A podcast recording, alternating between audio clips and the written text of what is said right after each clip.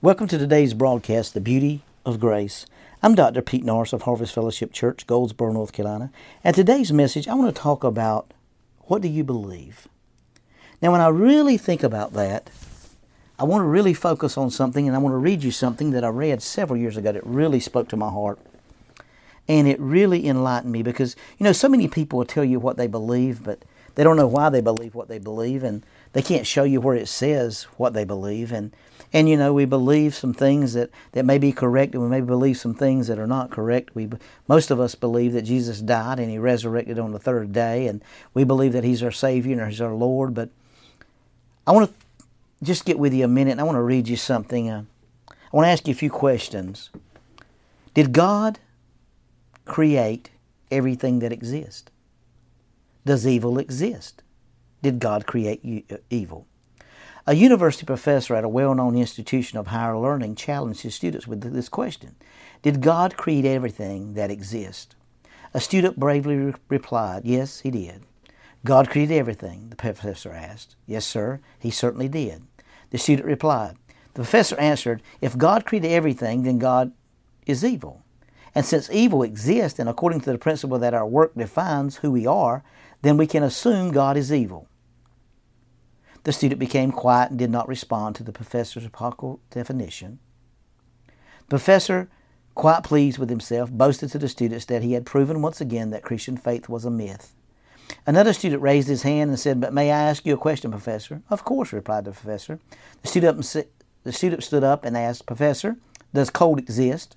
What kind of question is this? Of course it exists. Have you ever been cold? The other student snickered at the young man's question. The young man replied, In fact, sir, cold does not exist.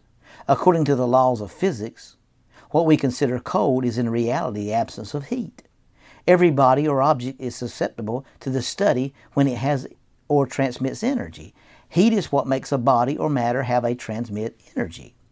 Absolute zero, negative 460 Fahrenheit, is the total absence of heat and all matter becomes inert and incapable of reaction at that temperature. Cold does not exist. We have created this word to describe how we feel if we have no heat. The student continued, Professor, does darkness exist? The professor responded, Of course it does. The student replied, Once again, you're wrong, sir. Darkness does not exist either. Darkness is in reality the absence of light. Light we can study, but darkness is in fact. We can use Newton's prism to break white light into many colors and study the various wavelengths of each color. You cannot measure darkness. A simple ray of light may break into a world of darkness and illuminate it. How can you know that you how dark a certain space is? You measure the amount of light present. Isn't that this correct? Darkness is a term used by man to describe what happens when there's no light present. Finally, the young man asked the professor, Sir, does evil exist? Now, uncertain, the professor responded, Of course, as I've already said, we see it every day. It is in the day example of man's inhumanity to man. It is in the multitude of crime and violence everywhere in the world. This manifest, these manifestations are nothing else but evil. To this the student replied, Evil does not exist, sir, or at least it does not unto itself. Evil is simply the absence of God. It is darkness it is like darkness and cold, a word that man has to create the, to describe the absence of God. God did not create evil. Evil is the result of what happens when man does not have God's love present in his heart. It's like the cold that comes when there is no heat, and darkness when that comes when there is no light. The professor sat down. The young man's name was Albert Einstein, and this is a true story. So I'm going to ask you today, you know, what, what do you believe? Do you really believe that by Jesus' stripes that we've been healed? Do you really believe, according to the Word of God, if I believe in Him that I'm accepted and going to live with Him for eternity? Do I really believe that when I leave this earth, there's truly a, a place to dwell forever in the presence of God? So we, we ask ourselves today, what, what do we really believe? Do we really believe that the Word of God is the absolute unadulterated truth? Or do we waver based on what we feel? Do we, you know, it's kind of like there's no such thing as cold, but we feel cold, and so we use cold as an absence of heat. And we use darkness as a, an absence of light. Is it possible that what we believe, we really don't believe at all because we don't know what we believe because we have nothing truly to back up what we substantially say that we believe?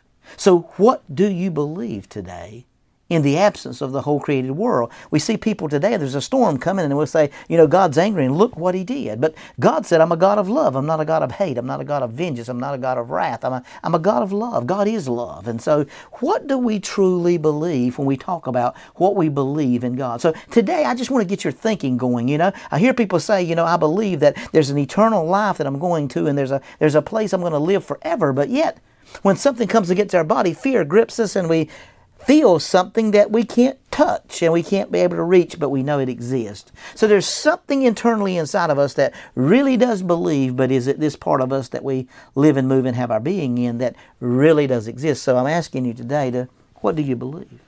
Do you believe that Jesus came as a man and he died on the earth and he resurrected now, you've never seen anybody resurrect, but you know that he resurrected because he said that he did, or do you think that he did? And so, what else have you been told that really might not be true that is true? Now, we, we all agree that he did die and he did resurrect, but do you really believe that?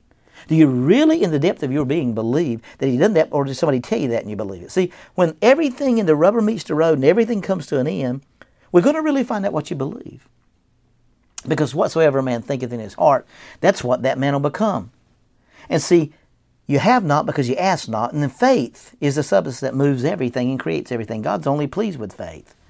So uh, today, are you full of faith? Now, this professor thought he was very, very smart, but this young man called Albert Einstein proved him to be very uneducated in what he believed.